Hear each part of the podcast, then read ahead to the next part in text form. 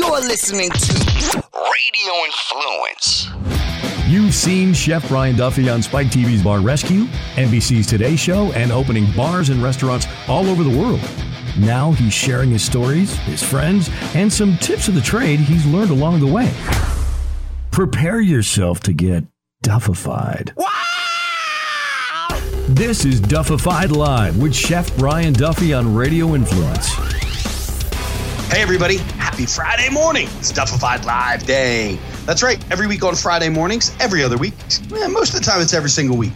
Uh, we had a couple crazy weeks out there where we didn't do too much because of the fact that I was on the road riding, uh, Harleying, beaching, and uh, pretty much working my ass off. Uh, for those of you who do not know, uh, I did just open up a place uh, with my partner down there in Winston-Salem, North Carolina. It's called Uncle Buzzy's Fried Food. And it is, uh, it's a riot, man. Uh, I got a little, oh, I got a tickle. I got a tickle in my throat, man. I got a little crazy uh, with work, and I decided that it was time to just start having some fun, do a little bit of craziness. Uh, we're doing a concept down there that's all fried food. Think about creative carnival fare.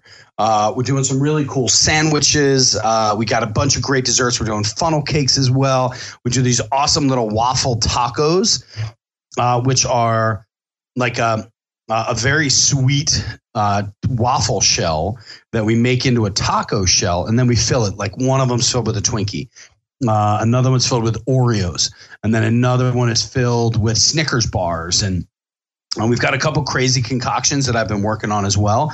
Uh, we have a Twinkie one, like I said, that's pretty cool, and a chocolate chip cookie dough that's awesome as well. So, and then what we do is we top it off with soft serve ice cream, and then we freeze it, super deep freeze, and then after that we t- go through the whole thing and we roll the whole thing into a hard shell chocolate with coconut uh, oil, and it's really pretty tasty. So. Um, if you get a chance, head down there. Uh, the food that we're doing down there, we've got some awesome burgers. Um, doing a whole bunch of really cool like hot chicken. Um, we've got a, a, really neat pork dish that we're doing. It's like a schnitzel with a uh, cheddar and sauerkraut bun that we're making out of some uh, some funnel cake as well. Just like really fun food. I got tired of doing um, some gastropubs for a little while. I got tired of some fine dining stuff for a while. I got tired of really just digging in on numbers and everything. And um, so I wanted to do something a little bit different. And one of the reasons why I wanted to do it differently is because this is one of those places. It's all to go. We have no servers, um, but we have cashiers, and uh, it's it's really important to me that every time that you walk in there, you get a big, huge, fat smile, you get a super big greeting, and it's all about the experience. Okay, you're eating something that's got you know a couple couple extra calories. It's not this is not your your your your diet fare, shall we say? This is full blown across the board fried food plus the burgers. Um, you can get a single, which is like three and a half ounces. You can get a double, which is seven ounces. You can put 15 of them on there if you want. I really don't give a shit, but it's going to be awesome. And you're going to love it. Our burgers are beautiful. We hand form them every single morning. Um, a whole bunch of roast beef.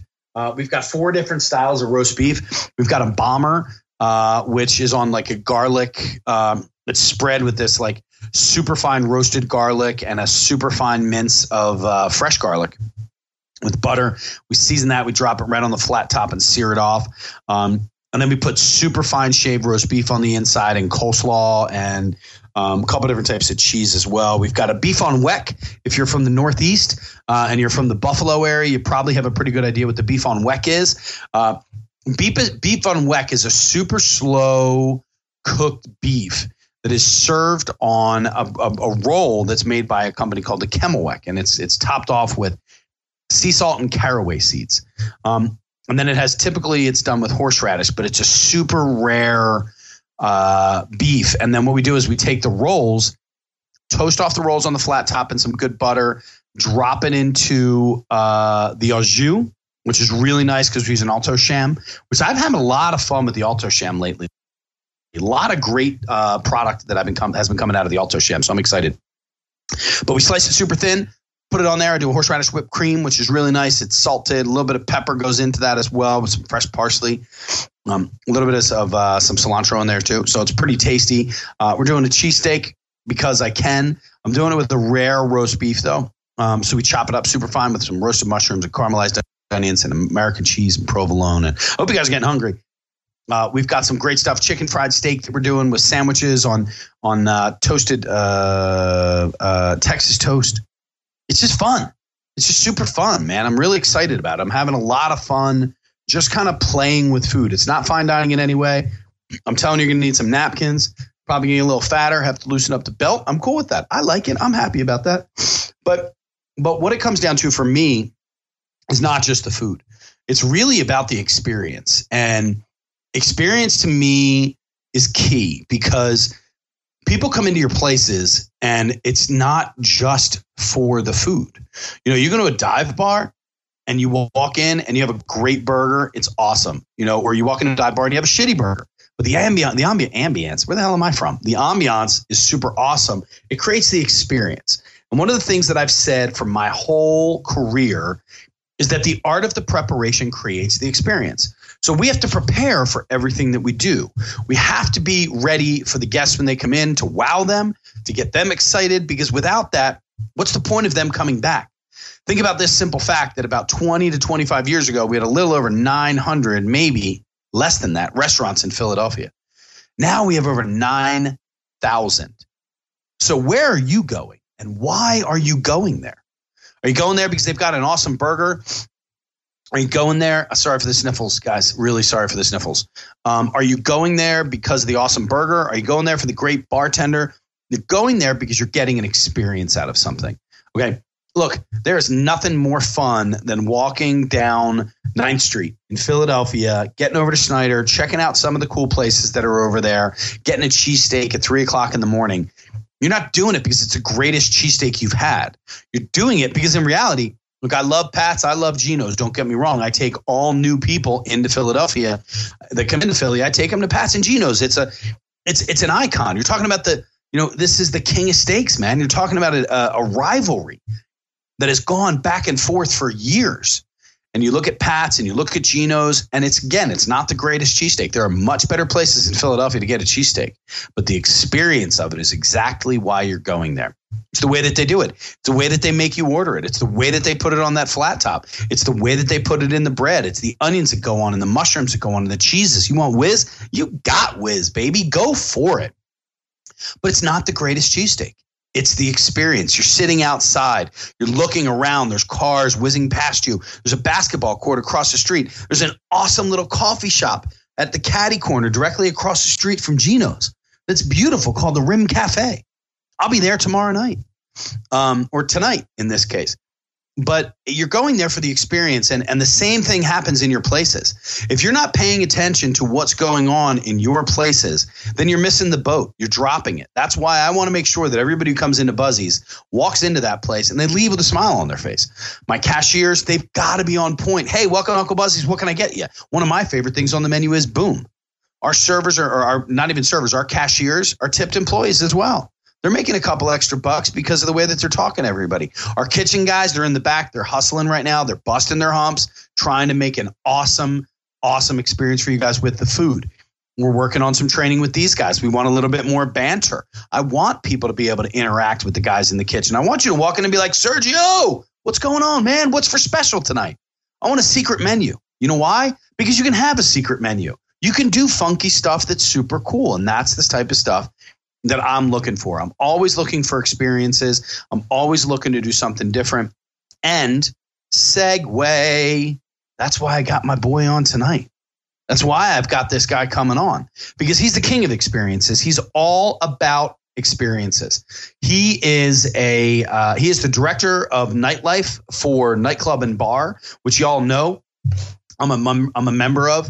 Uh, I have the Food and Beverage Innovation Center over there. Plus, I get to sit on these amazing meetings and talk about the new and the hottest things that are happening in nightclubs and bars around the world. Um, and Sully has been there uh, for as long as I can remember. He is a, an awesome individual. He's a wonderful dude. Uh, he's a great family man. Uh, he wears funky clothes sometimes. I know because I bought him a really weird jacket in Nashville uh, that he Venmoed me super fast get that money right back to me. Uh, but it was a cool jacket, and he's a good dude. He is uh, his name is Michael Sullivan, and he also owns a company called Mojo. Um, and he's going to get into that in just a couple minutes and talk to you guys a little bit more about that. But if y'all can do me a favor, put your hands together, turn your radios up, get the kids out of the way because I tend to curse a little bit every now and then. Y'all know that. But we are going to have a little conversation with my buddy, my boy, the man of all things experiences. Ladies and gentlemen, welcome to Duffified Live, Michael Sullivan. Good afternoon, Michael. See how professional he sounds when he gets on air? See that? He's a professional. I like good afternoon too. It's like nighttime. What am I thinking? yeah, but it's like, well, but it's less time in Vegas. Uh, you know what? Like nine o'clock is pretty much probably twelve noon for everybody else, That's true. Yeah. right? Dude, how is Vegas right now? Is it hot as balls? Yeah, it's pretty crazy. Oh, You know, uh, I could I could look out my window. A couple people like eh, you know playing ball in the uh, in the street. One throws the ball, the other receives it, and they're both burning the flames.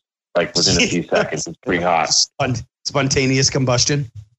Yeah, I was going to run down and get a bucket and pour it on both of them, but I'm stuck up here. I go outside, I pour it on myself. They're both dead anyway. Yeah, exactly. You got to save save the best. It's, uh, it's the culling.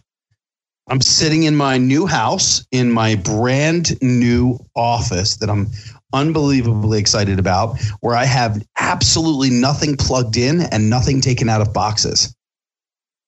Oh, so it's just like all over the place. It's just shit. I, I the reason I'll be honest, the reason why we're late, I couldn't find the mic or the headphones.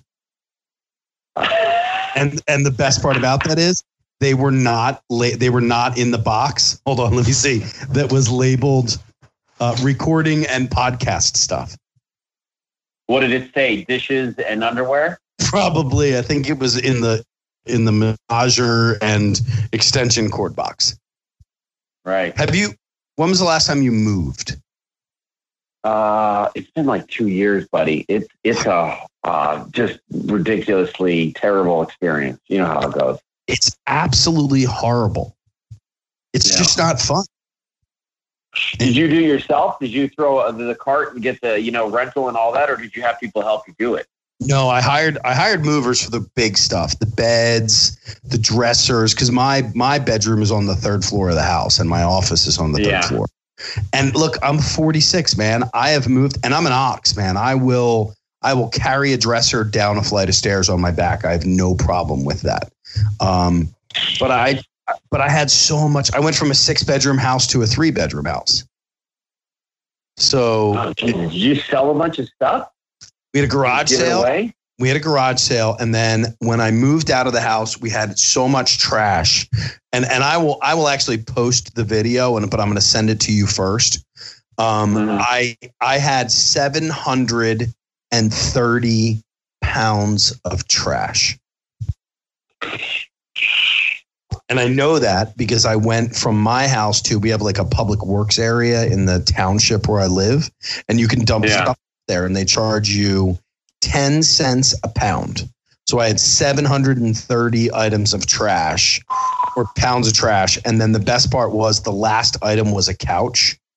It was like a red leather couch that was in my in my bedroom.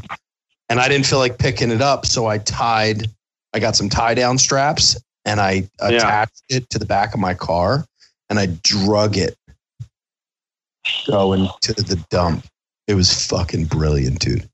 Wh- White, my my wife uh, is like every time we move, she's like, we got rid of more stuff to where we don't have that garage you can't drive in, the closet you can't use, and the room full of stuff that you're like, I'm going to hold on to it just in case there's a nuclear war and I need to run up and borrow that one outfit I wore in high school. Right. No, exactly. Dude, I can't imagine. First off, hold on, hold on. Let's let me do this first. Can you tell us who you are and what you do? Uh, I'm a glorified dishwasher. Okay. Well, I used to have I used to have business cards that said head pot washer. I know. Uh, one of the companies I used to work for didn't have any title. But uh, so I'm a 20, 25 year uh, hospitality guy. you know, started working as a busser in the Red Robin restaurant chain back in the No 90s shit. or whatever. Yeah, I worked in the kitchen as a prep boy. My dad did the books. I played video games uh, on the weekend as my pay in exchange for, you know, working in the kitchen and helping butter bread and prep food. Uh, I never told you that. No. And then uh, just moved up, got into hotels, Ritz Carlton, uh, operations, nightlife, owned my own club, worked in Miami for, uh, worked at, I, I was the only, at the time, back in the day, it was pretty unheard of, um, non Spanish speaking VIP director at, at uh, Club Space, which is, you know, like the modern day Studio 54. Right. Um, got into uh, Las Vegas, opened uh, pretty much like nine nightclubs over my, my period, and then got into consulting and working for uh, corporate events. Wow. How's that? That's- Is that is that too long? Dude, I'm impressed. I mean, the fact that you're 29 and you've done all of that in 25 oh years. Oh yeah, that would be fantastic. I You would look love to be young. 29. you're a very young dude. You look young. I'm 43. You know what it is? Six. I, I don't know what I don't know what it is. I think it's the the wife keeps me young, or the genes, or maybe uh, the uh, you know doing a, a, a cleanse every once in a while. Who knows? Maybe I'm It's just the lucky. white jacket that you bought in Nashville that keeps you young. Like, oh, I want to wear that thing, but it's like 116 degrees outside. If I put on that, two steps outside, dead. That's it. Dead. We're how much time did you spend Florida? Dude, Florida is is a nightmare. Yeah, Florida was hot, but when I worked for the Ritz, I mean, I I was at the front desk. I was a concierge. I wore a full suit, tie, you know, and that thing was like thick. So they could drop me in, uh, you know, in Antarctica, and I'd be fine for at least a couple hours. But- Right. Like they call, you know, during big, you know how it is, like uh, doing big events. You know, everybody on deck. You know, you go plate up, or you run out and you park cars. You know, Sure. it's like a property like that. That's how we did it. I'd be out there parking cars in my suit. I don't know. I just, I think it like trained me to deal with the heat, and then you know, a little DNA uh, flip, and I'm a, a lizard, and I can stand living in this state. Right. Yeah, that's crazy. You know. I mean, I got the, I'll have the, I'll have the green scales when I hit my 60s. Who knows? Dude, I'll tell you what though, I, I I enjoy Florida though because it's it's one of the things that I've noticed about down there is they always have something to do. And it's Like- such a, you feel, I don't know, it's like, it's like being on vacation on your days off, like really being on your vacation. Right.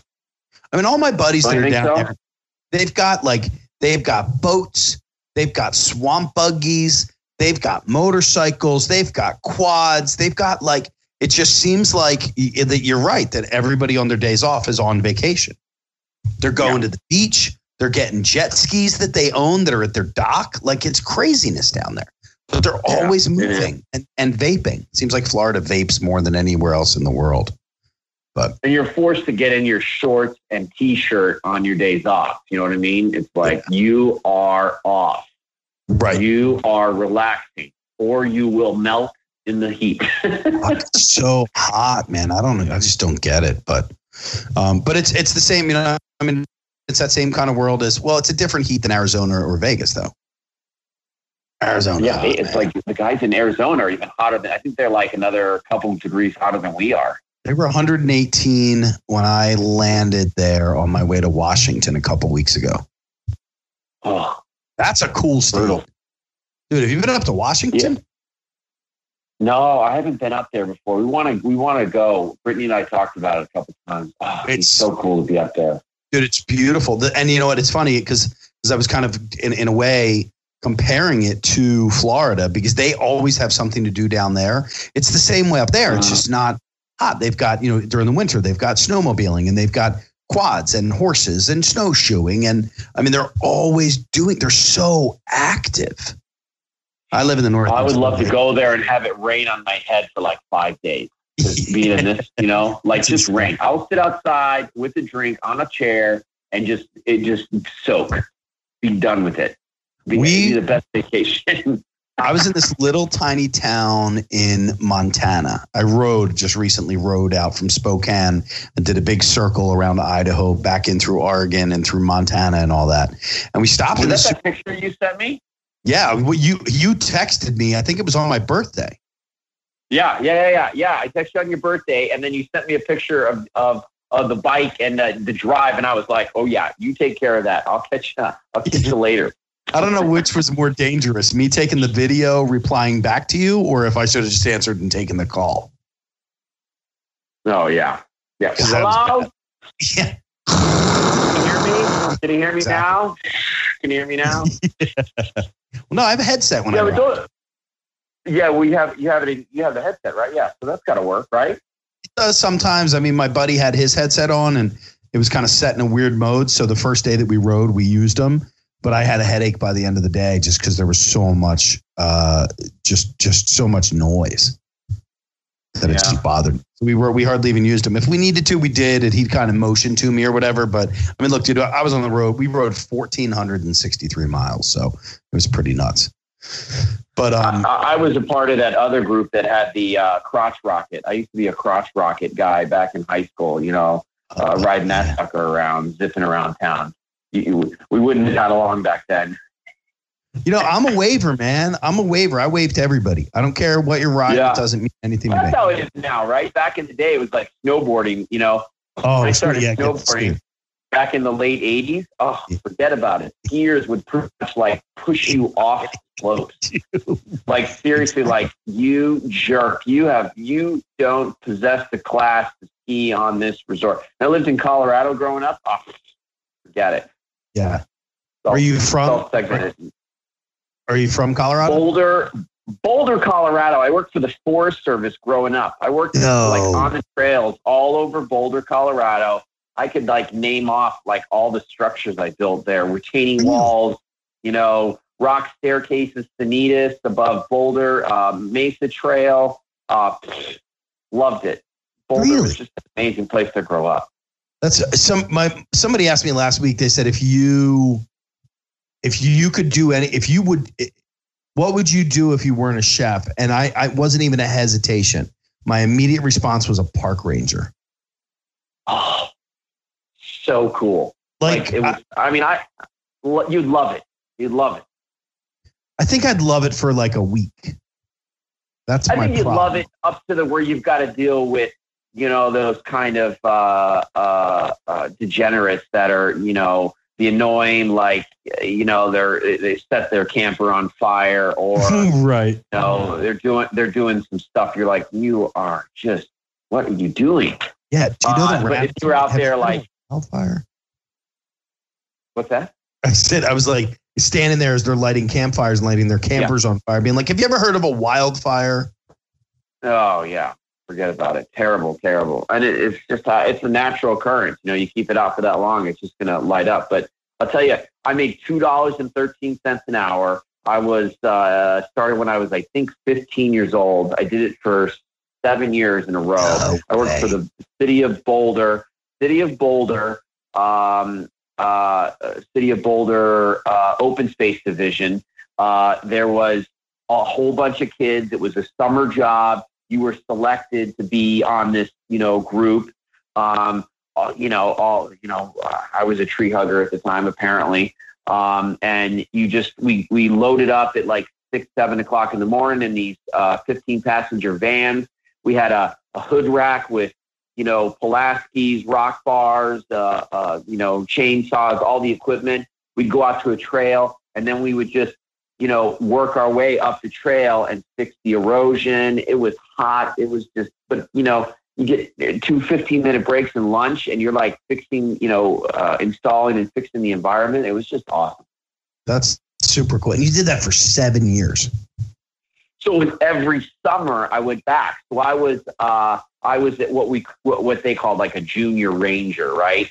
And, Right. uh, uh, you know, every summer I went there and they had two seasons or two sessions. So there was the first part of the summer. There was like a group, uh, you know, uh, whatever, first part of the summer. Then there was second part of the summer. So there was two times you interviewed and they carried over some people to the second half of the summer. And so every year I would go back.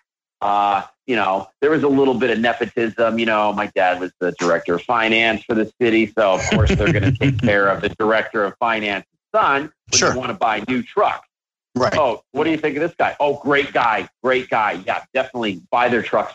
Dude, that's awesome. That's a riot. Yeah, it was a great job. I think it would be it would have been uh, you know if somebody asked me that it would have been returned to that uh, as like full time or uh, be a monk. What? Uh, dude, maybe a scuba dive instructor. What about a scuba dive instructor? Would you ever do that? I would- live in the, the island. oh well, there. Yeah, because my world, my world kind of goes between beach and mountain all the time. That to me, like I, I want, I want a house on the beach, but I don't need a big monstrous. Like I don't need a big, huge house. I need a house that Yeah. sleeps like a bunch of people with bunk beds comfortably, and a king and a queen. Yeah.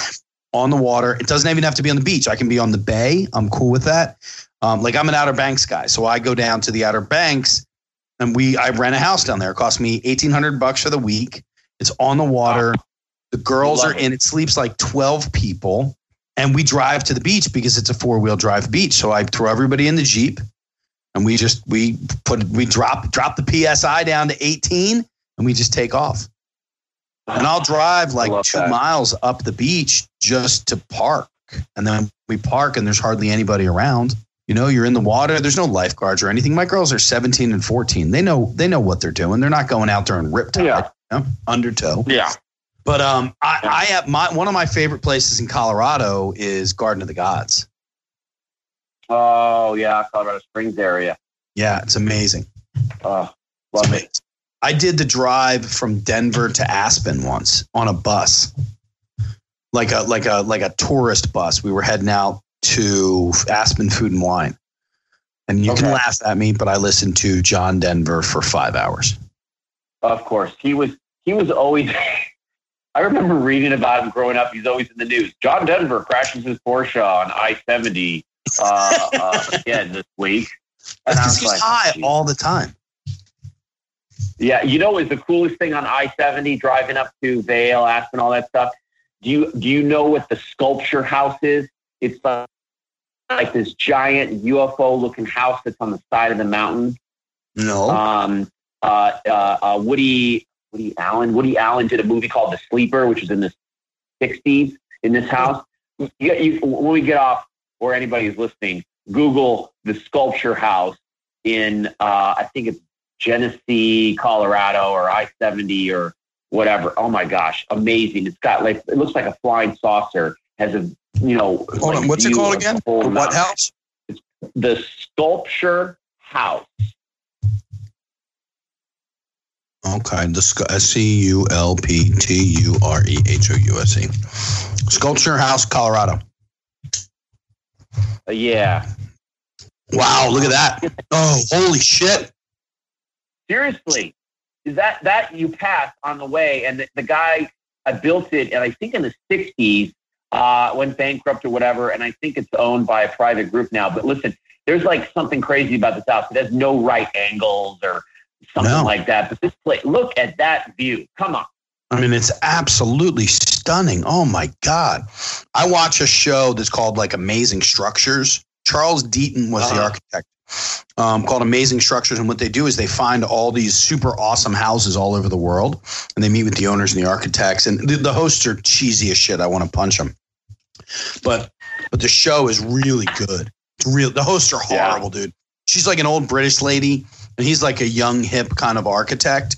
And they're like hanging out. And there's this weird like sexual innuendos that get thrown around between she's like 60 and almost.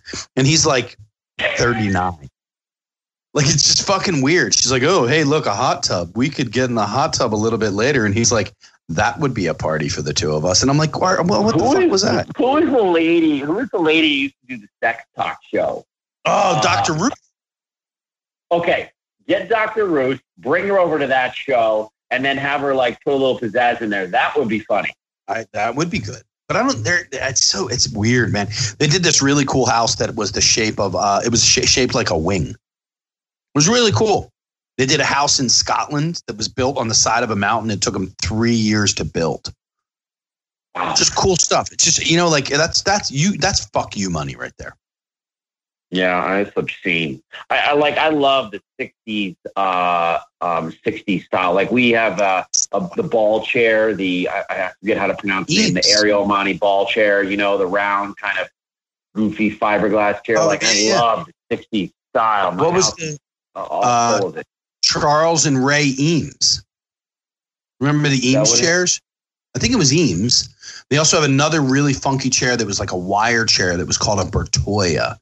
I know because my ex-wife had she collected all sorts of really cool like Art Deco and late 60s stuff. It was pretty cool, man. Cool, cool, cool style. Oh, I like that style. I think when I was living in Miami and, and Florida, that's what the cool thing was. Is there was a lot of those that deco kind of style still down there, and oh yeah. Vegas has a lot of that too. Uh, you know, in a lot of these old houses. Just I just love those goofy, crazy designs. Well, we have and um not Wyeth. What was his name? Andrew Lloyd Wright. Yeah, he- Andrew Lloyd Wright. He did a great couple like crazy houses that a lot of people use. Amazing. They're all over Pennsylvania. There's a whole bunch in Pennsylvania. There's one about probably a mile and a half, two miles. There's actually two that are about a mile and a half to two miles away from me that are pretty cool. You know, I, I stayed at a hotel he did uh, in Arizona. I, I think it was his. Uh, I forget the name of the hotel. It was a couple years ago. I was going to do a consulting project there. Um, I forget, but such a cool, another like cool design, right? Just interesting. It's called Curbed. Last remaining Franklin Lloyd Wright Hotel opens. It's in Montana. Isn't it in Montana? No, I did one in Arizona. Gosh, maybe it wasn't that designer. Maybe it's somebody else. I thought it was him. Hmm. Frank Lloyd Wright. That's his name, not Andrew. Andrew Lloyd Webber, Frank Lloyd Wright. That's where I always get mixed up. Andrew Lloyd Wright's six hotels have disappeared. A fire destroyed Montana's 1909 Bitterroot Inn in 1924. There was one in Tokyo in 1923, 1911 Lake Geneva Hotel, 1970. The last one is in Mason City, Iowa. Oh no, that closed. Still run. Huh, that's weird. Why are we? We're Huh. talking architecture. This is the craziest um, I- football podcast ever. But it all comes down to what I I now I introduced you as a man of experience because I I always love your stories. I love when when I talk to you. I love listening to you because you have great stories and you really do, dude. You've seen some really cool shit. Oh, I, some of them I can't even mention. Some of the Vegas stories you can't even mention. Well, we can You know, change the names to protect the uh, the guilty. The innocence. I'll, I'll tell you. I'll tell you one interesting one. There was a a very uh, uh, a well known uh, individual that was in Vegas all the time. Uh, the uh, the client. I don't know. We'll just call him the client. And he would. Uh, you know, he was very, uh, he gambled a lot. He had huge casino comps and so forth, like, you know, a lot of people would. So uh, he would come to the nightlife uh, venues uh, on occasion, like a lot of celebrities would. And he had some amazingly high, like, comp levels because he was doing, you know, he was gambling a lot in the casino. So on occasion, um, there was certain people in the in this network of operators that kind of could get along with him. Um, and I was okay. I knew the security guard really well, so he kind of helped me. But basically, at the end of the night, he would spend, you know, several hundred thousand dollars uh, in the venue, and it wasn't like, you know, in Vegas, you know, some of these guys you would just write the check or, you know, use their card. Um, this one, I had to get in a limo and go back to his particular resort he was staying at and collect the couple hundred thousand dollars uh, for payment um, one time we went back to MGM to the mansions. I was in the front of the limo with the limo driver. He was in the back with his crew and security. We got to the mansions, walk in there, and you know, I, he likes to kind of like hang out a little bit with his friends So we're hanging out. And two hours later, I, I collect this significant uh, uh, amount of money for the check, which was basically chips. Then I took the chips. I walk up it's eight o'clock in the morning. I've been, uh, you know, I've been up since 4 p.m. or whatever when I got up for work the day before, right? Just wiped out. So I'm at the cashier finally, and um, you I, anything over ten thousand dollars, you have to fill out this. Uh, I forget the name of the form, but you have to declare this form before they exchange the chips.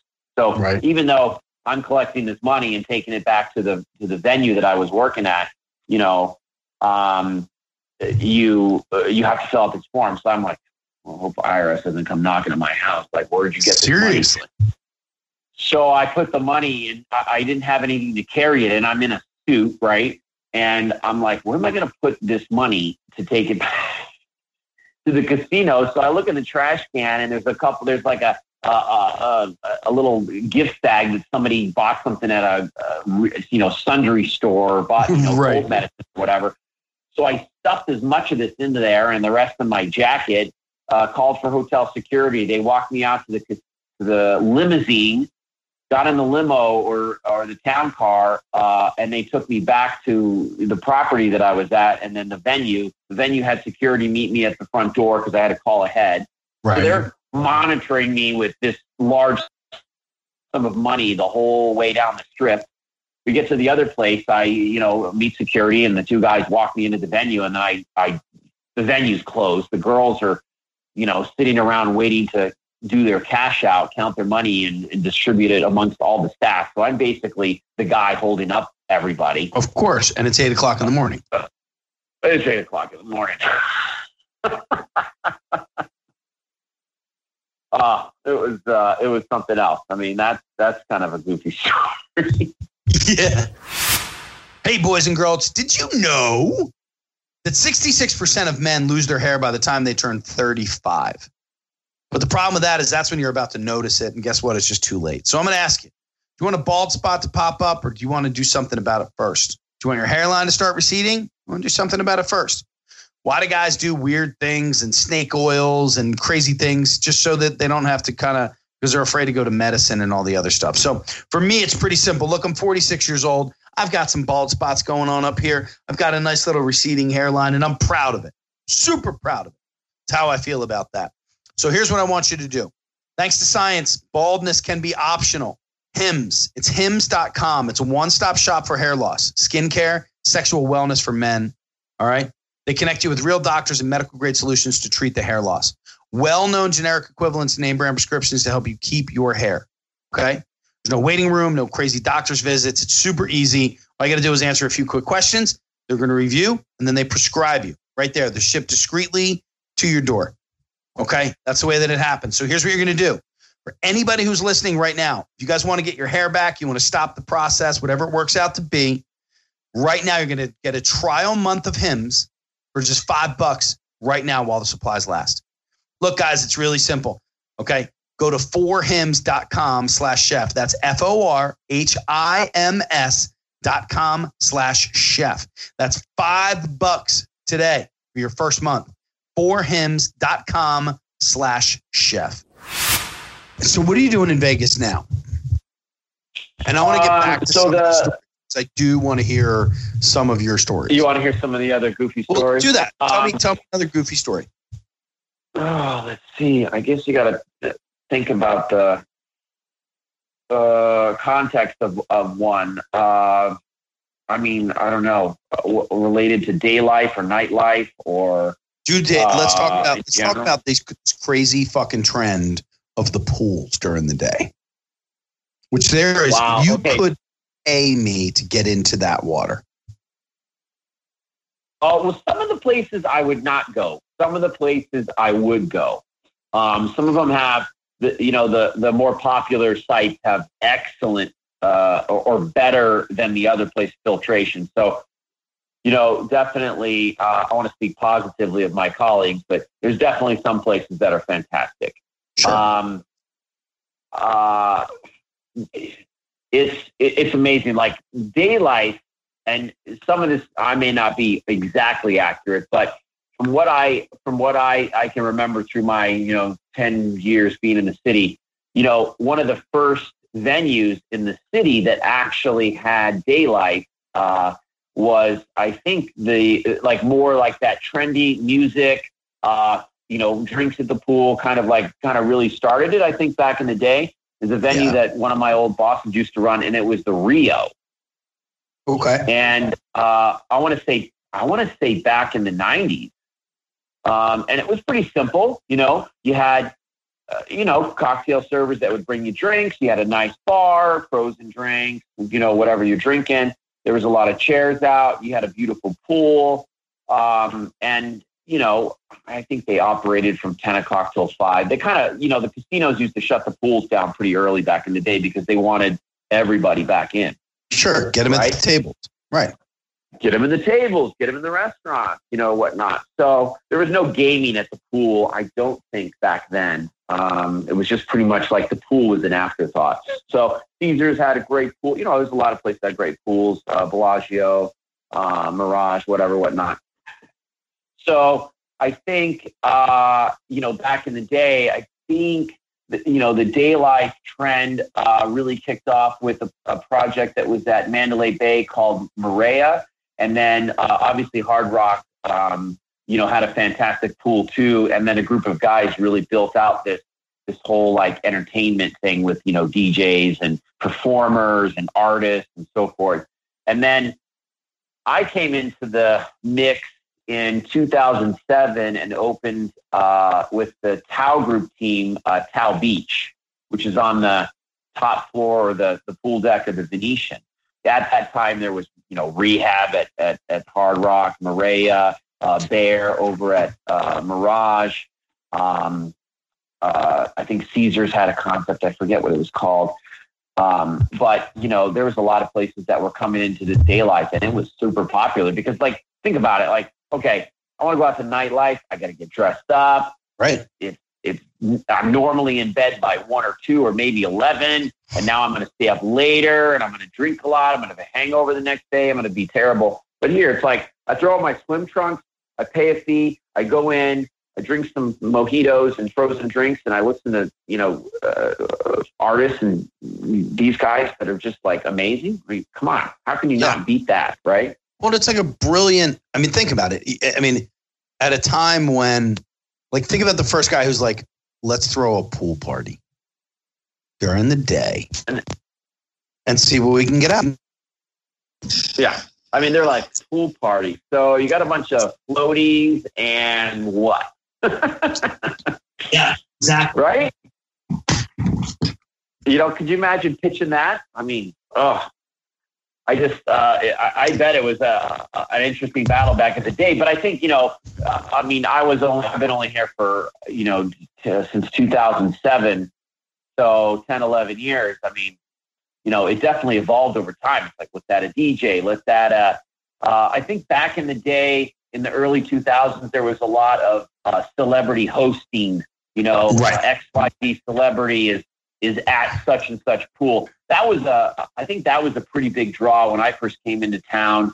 You know, there was people wanted to see those celebrities. You know, maybe get a glimpse at them, maybe get a picture. Sure. Um, and then, you know, I, I mean, you know, my colleagues in the city may contest my uh, my my notes, but I think I think um, Hard Rock really pioneered the first residency with, um, you know, guys like Tiesto that were there on a, a, a regular occurrence, and then that's where you know the whole you know regular resident kind of scenario started to build. I think through uh, a lot of places, and then people started doing the same kind of thing, and then we have what people called for years the, the DJ bubble.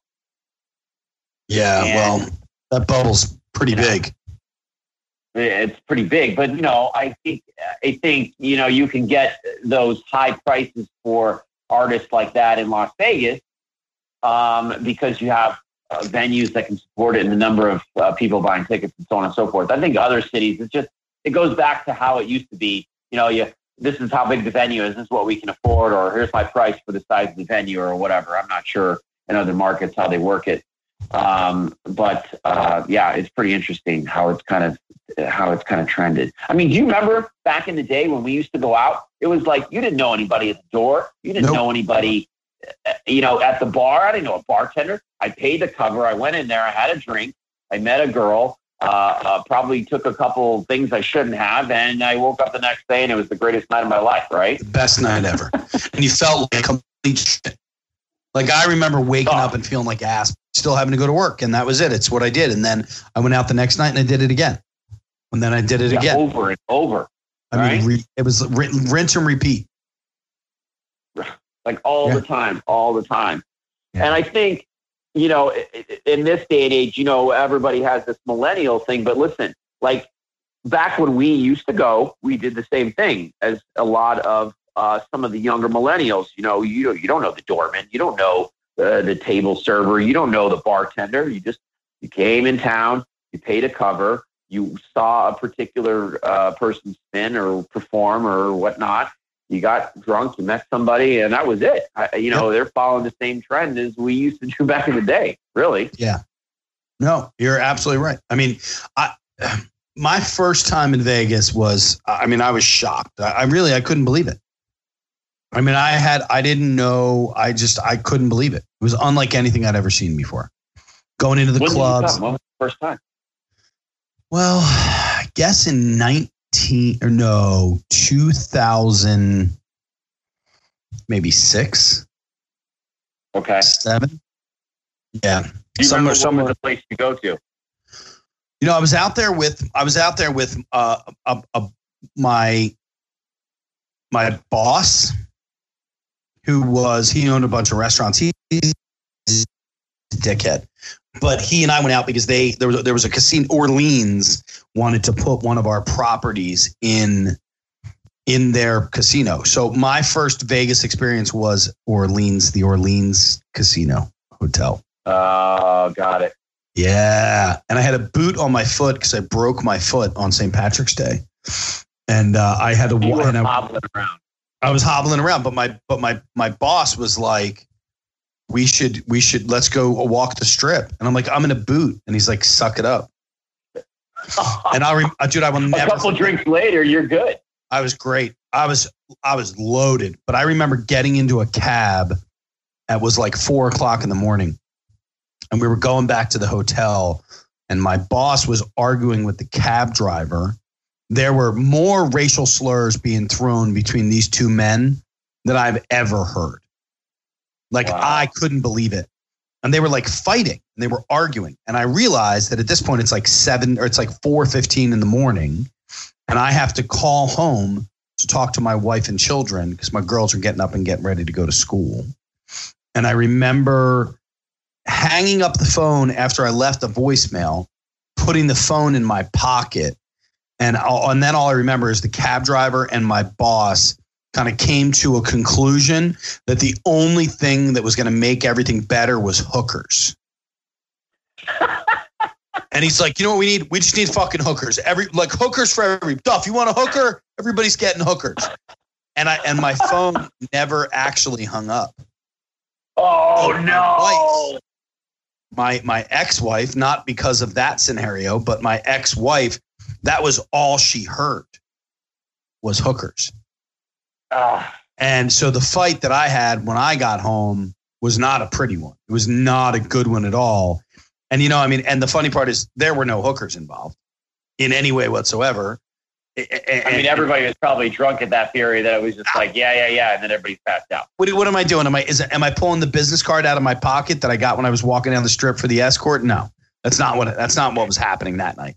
I remember we not only that, dude. We were going into the Orleans Hotel, which I will never forget. Walking the floor and think and just the smell of smoke. That was Oh, yeah, it used to be thick, right? Oh, thick, dude, and the it was like- casino was dark. Ah, remember? it was horrible. That was my first Vegas experience. And I walked into the meeting the next morning where we had to go in and meet with the execs from the casino. And and Sully, I'm telling you, I was dripping alcohol. It was pour, it was just through your pores, right? it was just coming out. coming- You- it was so bad. And I think our meeting was like, like nine fifteen. you were just like, just a little more, five more minutes, five more minutes, I'll be fine. If I eat something, I'll be fine. If I drink didn't a little bit of water, I'll be fine. I didn't even Right. know. I mean, first I had to kick the hooker out, you know. But I mean, it was it was not good. So there was no hooker. Everybody, just so you know. Um. All right. So so I want to talk to you about one of the things. That, well, first off, what, your your kind of your role with nightclub and bar. It's like the nightlife expert. Yeah. So I don't know if I call my expert. Uh, I do. Kinda, and I, I uh, mean, I call you the expert every time. Anytime that I have a question about Vegas or if there's something that that I need, or if I'm sending friends out there, or friends are going out there, you, I have two guys that I talk to, and you are and you are the guy. You're the like the number one guy that I talk to. Oh, I appreciate that, my friend. No, I appreciate Um, it. You do more for me than I do for you. I mean, you have you know you know every You know where to send people. You know what to do. You know where to go. You got to go out to dinner with us this year Yeah, yeah. I set up those dinners for you, and I never go to it because I'm running around like a goose. Well, I, Yeah. watched Let Loose this year. That was a fucking riot, dude. Yeah, you got to hang out. Yeah, when we were at uh, uh, uh, Tuesday night, that was a great time. Yeah, but hanging out at with Monday night was a great time. Tuesday night was a great time. Right? Yeah, I had I don't know which night it was. I think it was Tuesday where they had they where, where's that place with the with the light chandelier that comes out of the ceiling? Uh, Omnia. Oh, come on. Dude, that's the greatest light show. I was in awe. You love that? I You loved that. I absolutely loved it. And I don't even, I think I was That's drinking like beautiful. I, dr- I was drinking like Yeah, strong vodka. and and I love that second floor because you know uh, you know for us who have like a little older, you know, like having everybody stand in front of you or on your head or whatever, it's just not fun. So that's why I like being on that upstairs floor. Well, and it's it's awesome because you I mean there's the visual of the whole thing is just amazing. I would love to be down on that floor just for a couple minutes because the vibe, the energy. But I love oh, being on let's that tell second you, floor. it was so so busy. I mean, it's fun. Like you know, Cow Restaurant. Remember you went there with the whole Yeah. group? Like I think the year before. Like Yeah. amazing. Like it, like the Wynn. Like you know, I love going to the Wynn. You know, wife works at the Wynn. Love love going there. Hakkasan Group. Cow Group. I mean, like Drai's. I mean, it, there's something that fits like everybody, and it's totally different. And you can come here numerous times and still have something different every single time. Yeah, I still end up at the double down even though they got shut down this week. Oh, I heard about that. Yeah, cockroaches. Ugh. You know they have this. You know the drink they have there, right? The ass Yeah. juice that comes I- in the little toilet. I have a toilet in my bath. I have a toilet in my bathroom. Can I tell you this real quick? the group of Oh, love chefs-. Go. we all went out with, we all have the toilets. And when we first got back, it became like it became like a challenge to see who could use the toilet in a better way. And I had like my it was a toothbrush holder. Uh, Kayla, one of the chefs with us, she turned hers into like a flower pot. She had flowers in her bathroom. Um, like uh, Chad kept his razor in his, and it's like on the sink. And I need a new one because mine broke when I moved. Oh, Yeah, but my uh, wife uh, had me go there and get it. And uh, our friend had a big birthday or they got married or something. And we got two Barbie dolls. We made a cake and we put the toilet on the cake. And the Barbie doll was like, her underwear was down to her ankles. She was like, you know, oh fell over, face face is in the, the the toilet. She's got like a you know those little small bottles you get in the hotel of you know uh, uh, uh, Jameson or uh, Patron or something. We had like a little Oh, yeah. bottle on. It was hilarious. Yep, I know, I know. It, uh, It's it- Such a, a gimmicky thing, but man, that was such a cool ass juice. I watched a girl. you get a little shot toilet. I watched a hooker give a blowjob behind the DJ. I got a video last time at, at Double Down two years ago. She full blown was on her knees, like like giving a blowjob behind the DJ booth. And the DJ, I, I talk about DJ booth. It was a card table with the DJ set up, but he was on fire. It was a Tuesday night, and he was crushing it. So was she, but he was on fire, man. And I just turned around, I look back, and I'm like, yo, she's totally giving that dude a blowjob. Not the DJ, but the guy behind the curtain. It was pretty funny, man. I'll send you the video. Oh my gosh, I'll send you the video. that's so that's too funny. That's too Yeah. funny. And she was there this year too, but this year she was she wasn't wearing underwear. She was she was. you know, uh, uh, my my wife, uh, uh, my wife's been a, um, a cocktail server since she turned 21. Grew up in Vegas, right?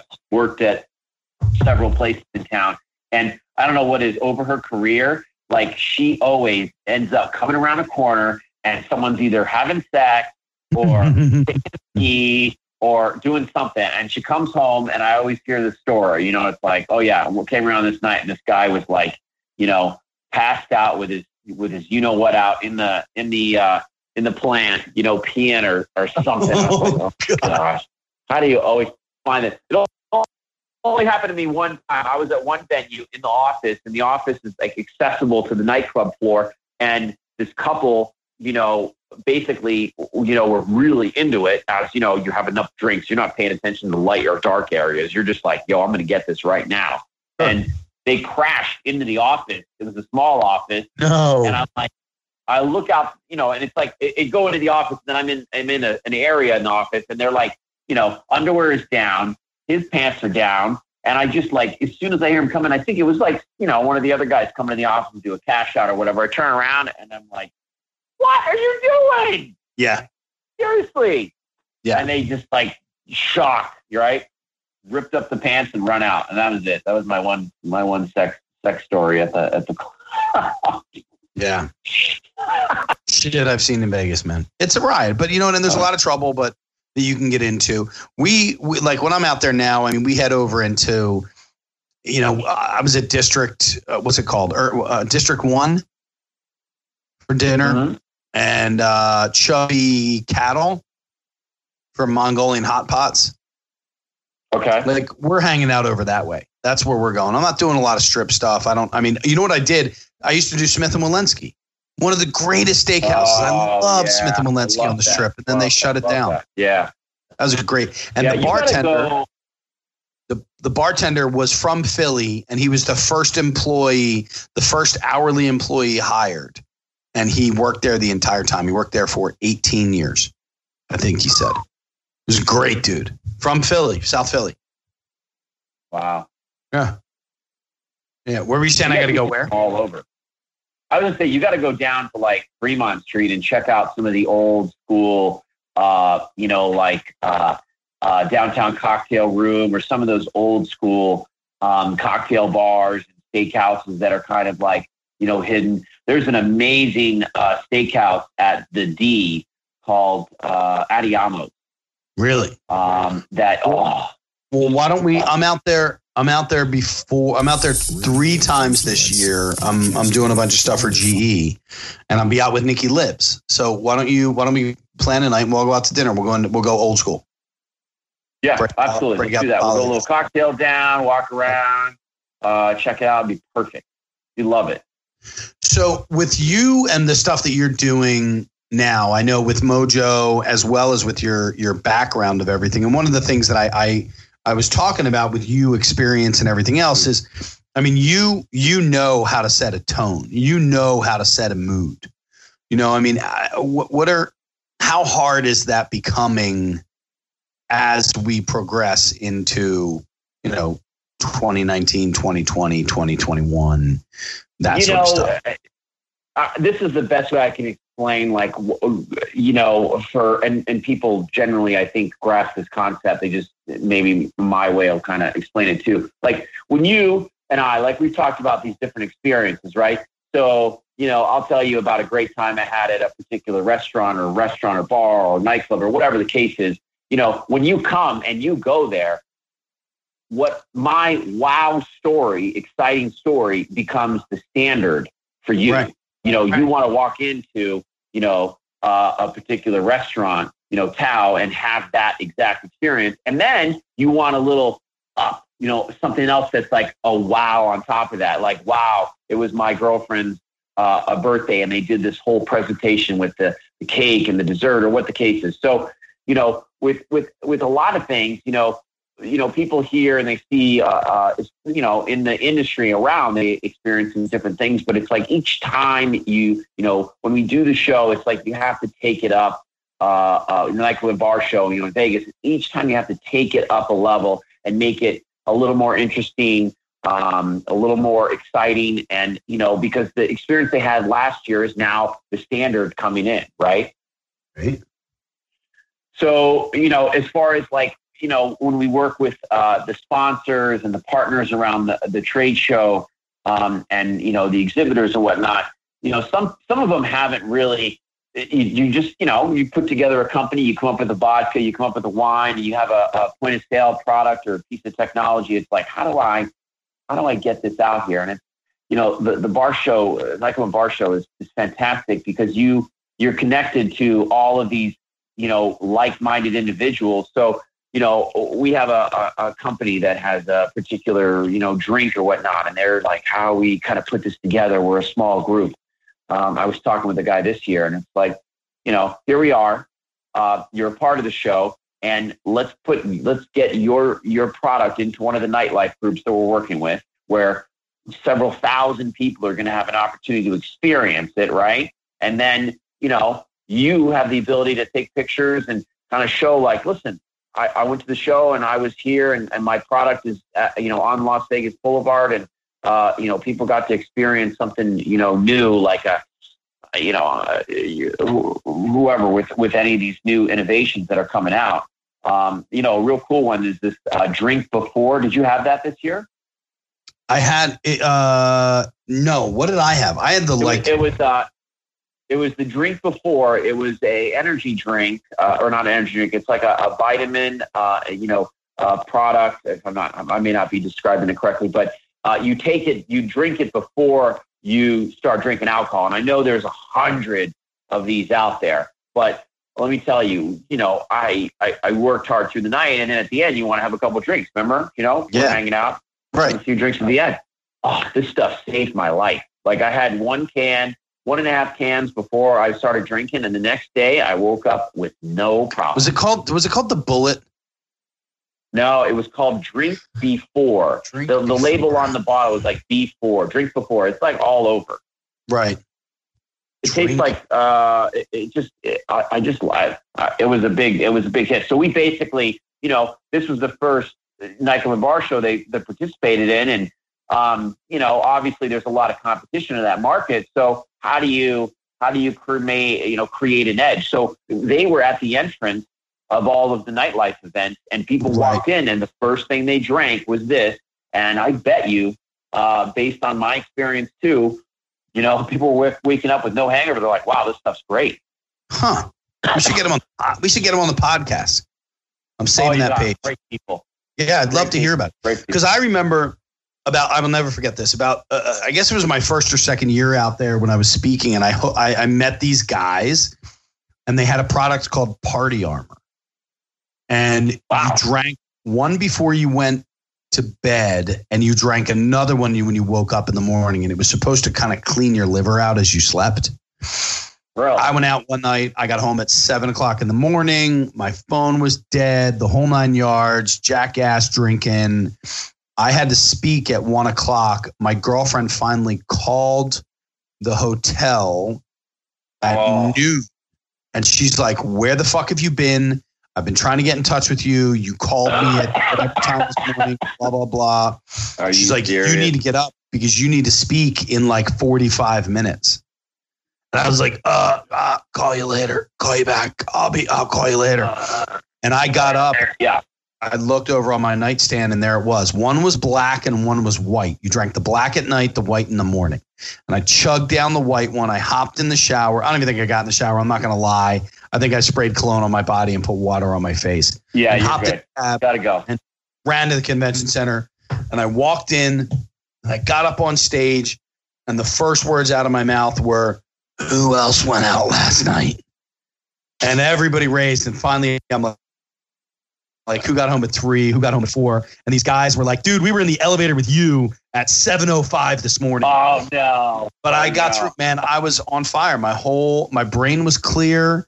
I felt good. My voice was hurting because I was screaming and yelling and drinking and partying and acting like a jackass all night long. But that's, I don't think they're in business anymore.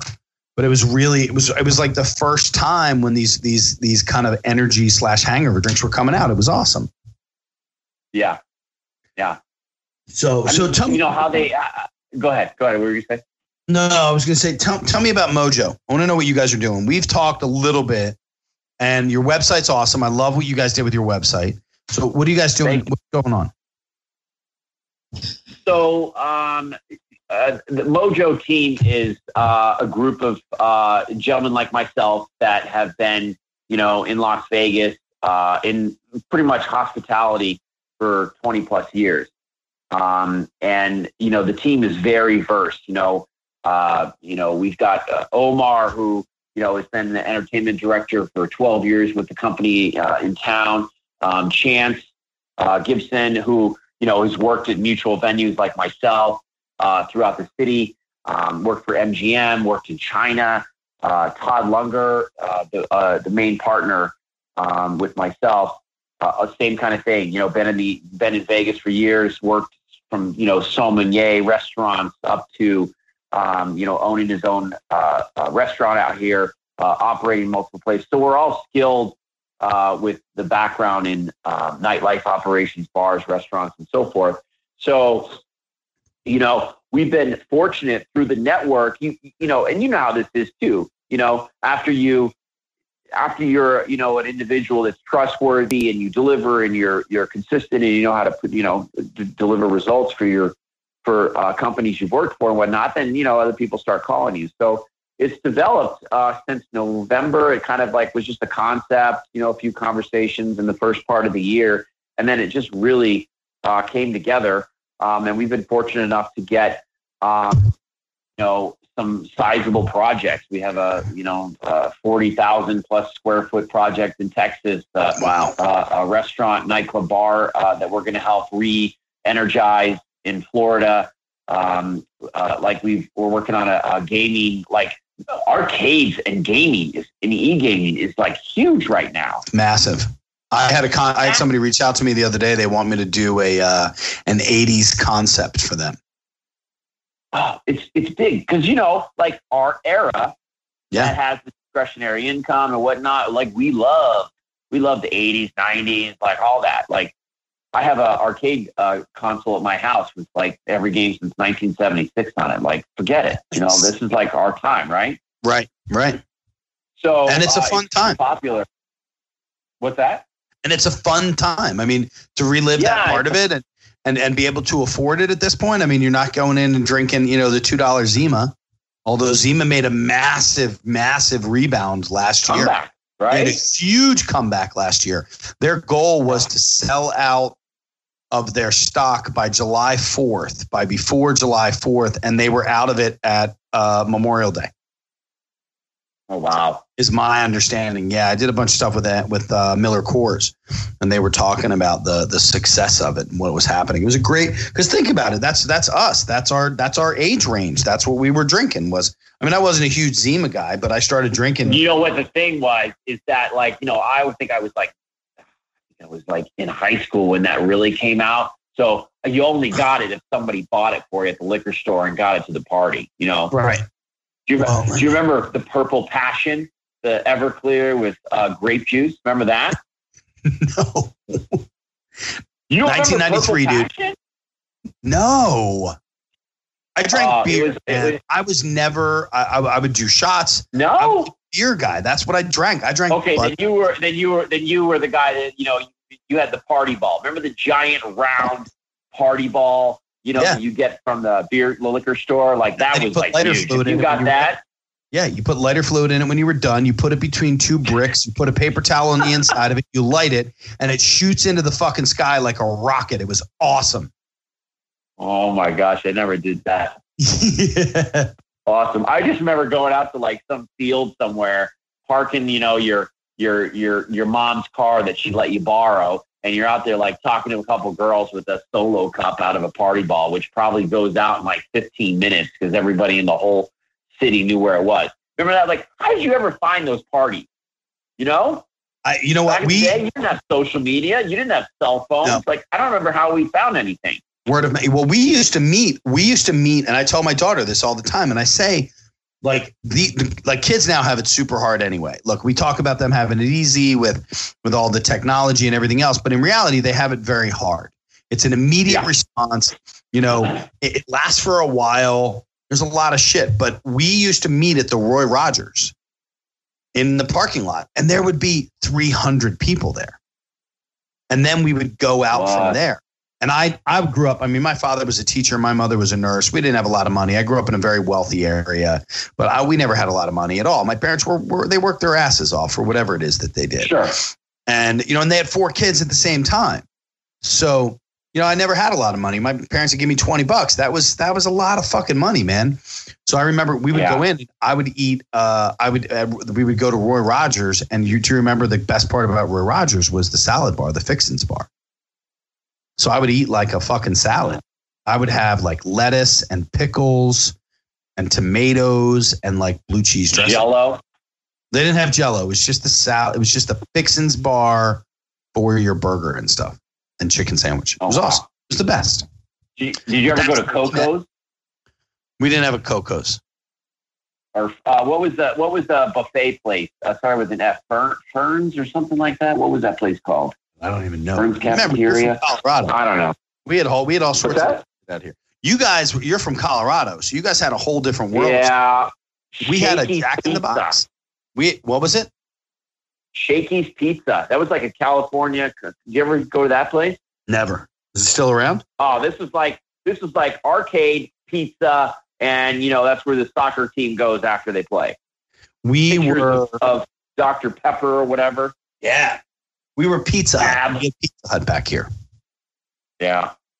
and we had we had a, a jack in the box i remember a jack in the box it was uh, they had an e coli outbreak in the late 70s on the east coast and that was it they shut their doors on the east coast i don't think there's ever been one back here Back there. Wow. Yeah. It was a long i think it was 70s early 80s yeah Man. you know what's funny think about the think about all the shit that that gets us sick these days you never heard about that shit before No, no. Heard about no. Salmonella sure they weren't. Oh yeah, I'm sure. I, I mean, I, I don't even. I mean, health department code. You know, we're like fluent in the in the language now, but man, I wonder if we were even close to it back in the day, or we were just like, you know, back in the day. You know how it was your folks. Like, oh, you're sick. Ah, put a little Vicks on. You'll be fine in the morning. Yeah. Oh, you, know, you're, you take a little Triaminic. Here you go. You'll be fine in the morning, right? Yep. Like the only time you went to the doctor office, it was like, yo, I'm dying. I'm out of school for three days. Okay, we'll go to the doctor.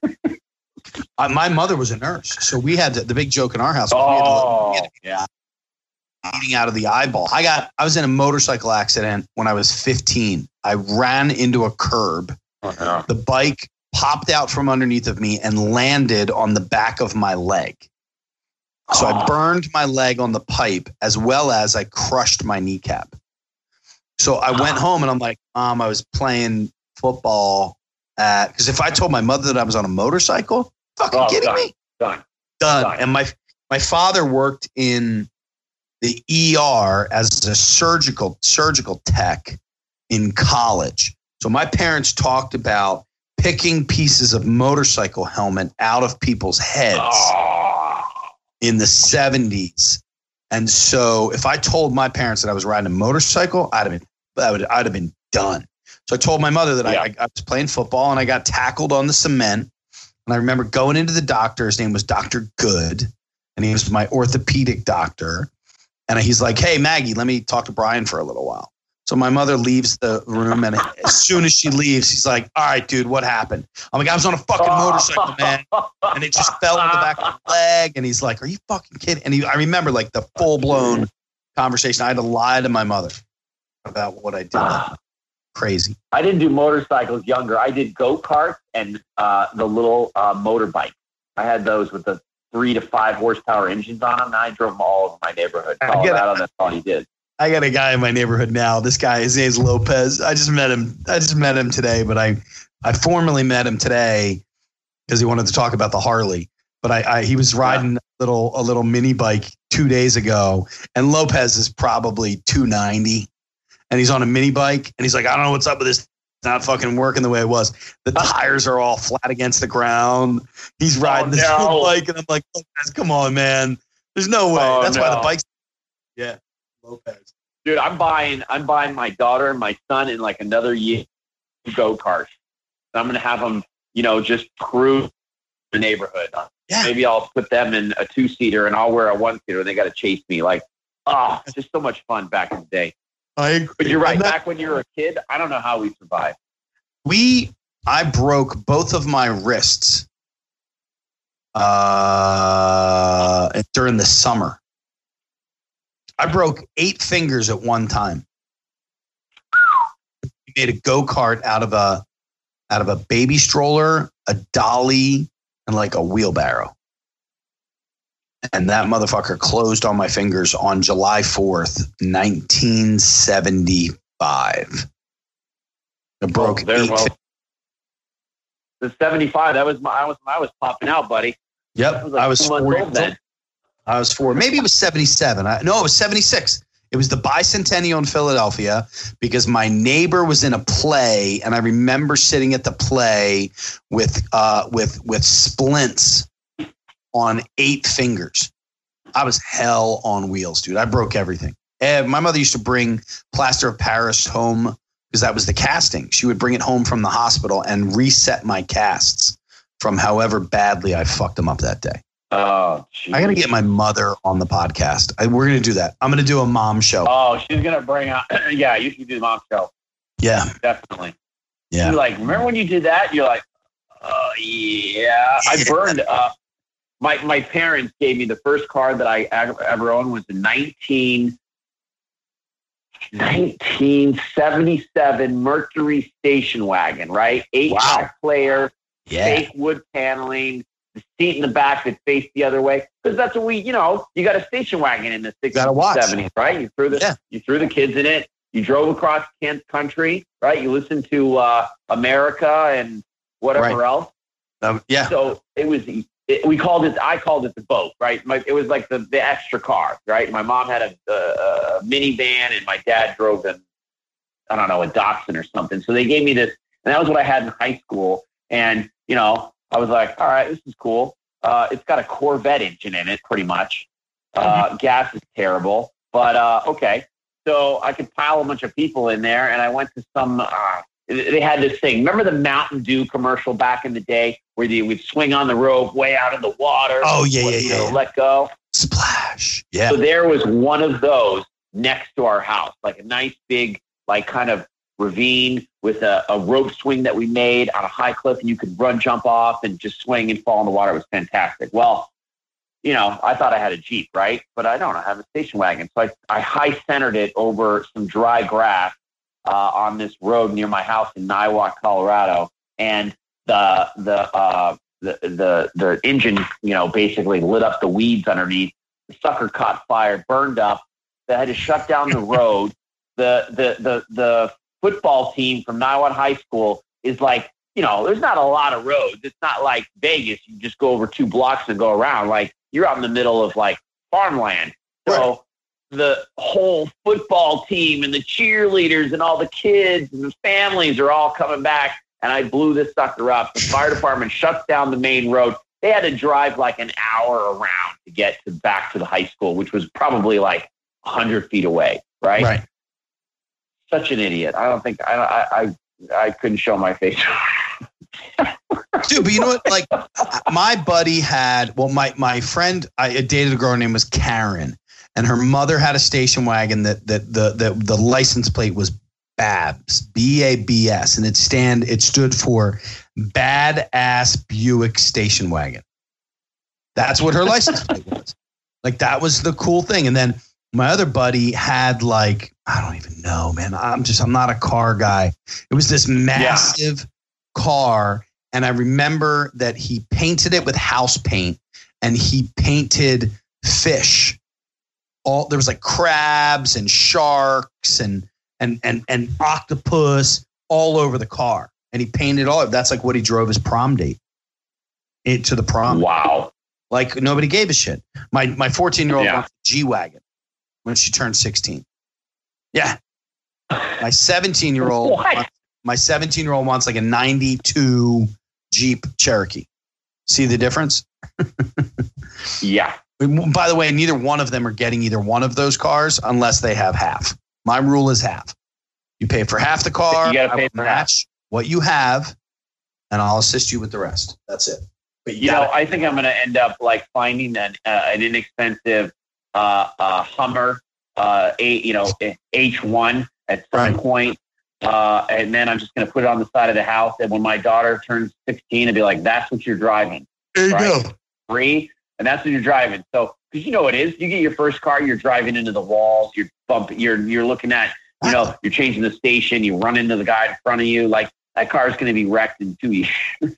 my daughter's my daughter's best friend was in an accident today. A woman uh, rammed into her, didn't stop at the stop sign, kept going, rammed into her, and pushed a 1997 BMW convertible in between two trees. She had to climb out the back window to get out of the car. Oh my god. 17 years old. That was her first car, her first accident like that. And imagine if she had a brand new car. You know, I mean, Wow. she's fine and all that. Like, I'm not going to talk about the health of all this and the Yeah. of everything else, but think about it seriously.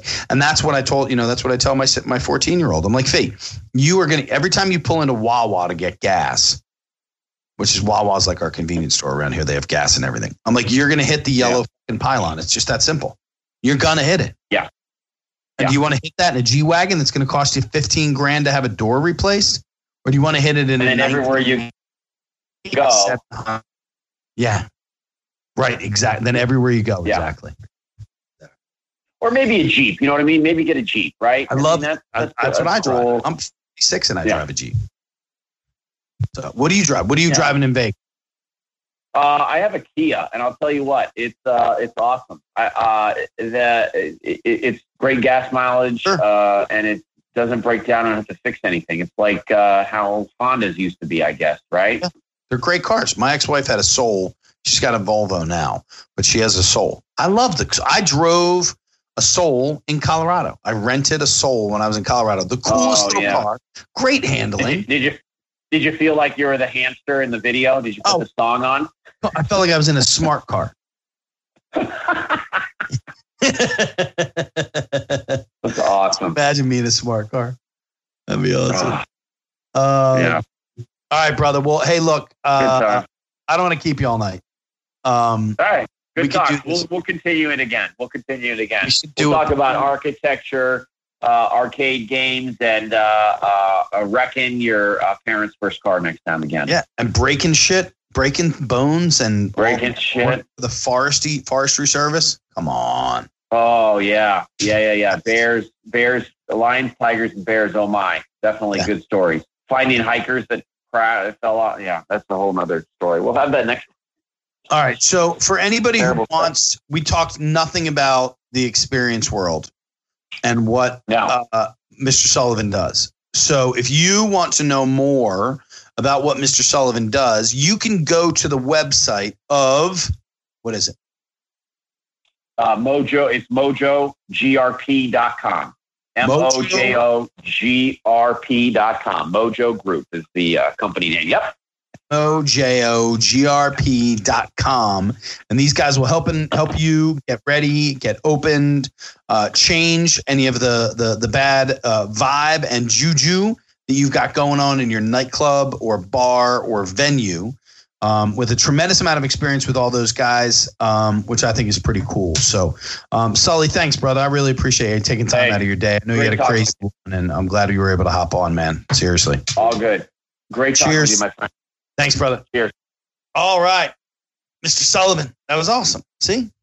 That's the way this works. It's all about fun, man. It's about, you know, I, I, I try to have an agenda when I get into doing these things and I try to have fun doing the shows and and and sometimes the you heard me. I mean, I, I try to lead a little bit with a question and it's just the flow is there and I'm super cool with that. I love it. I just love the the cool people that I get to meet in my life. And I met Sully a couple years ago and he's always just totally taken care of me and made me feel like a rock star when I'm out in Vegas and made my friends feel like rock stars when they're out in Vegas. And just a really, really good dude and a great individual and a, a good family man. And, uh, you know, it's kind of funny to watch. So, and then watching him let loose at Tiësto that night at Omni was just brilliant, man. Just a great night all around. I enjoyed Omni a lot. So, um, that's it for me, man. That is that is what we have going on for this week. I want to thank you all so much for hopping in. Um, we've got a couple of fun things happening over the next couple of weeks. Um, I've got some great guests lined up that we're going to talk about and talk to. If any of you have a guest that you want to get on the show, please do me a favor. Feel free to tweet it to me or send me a private message or email me or smoke signals or Morse code or whatever it is that you want to use, a decoder ring. I really don't give a shit.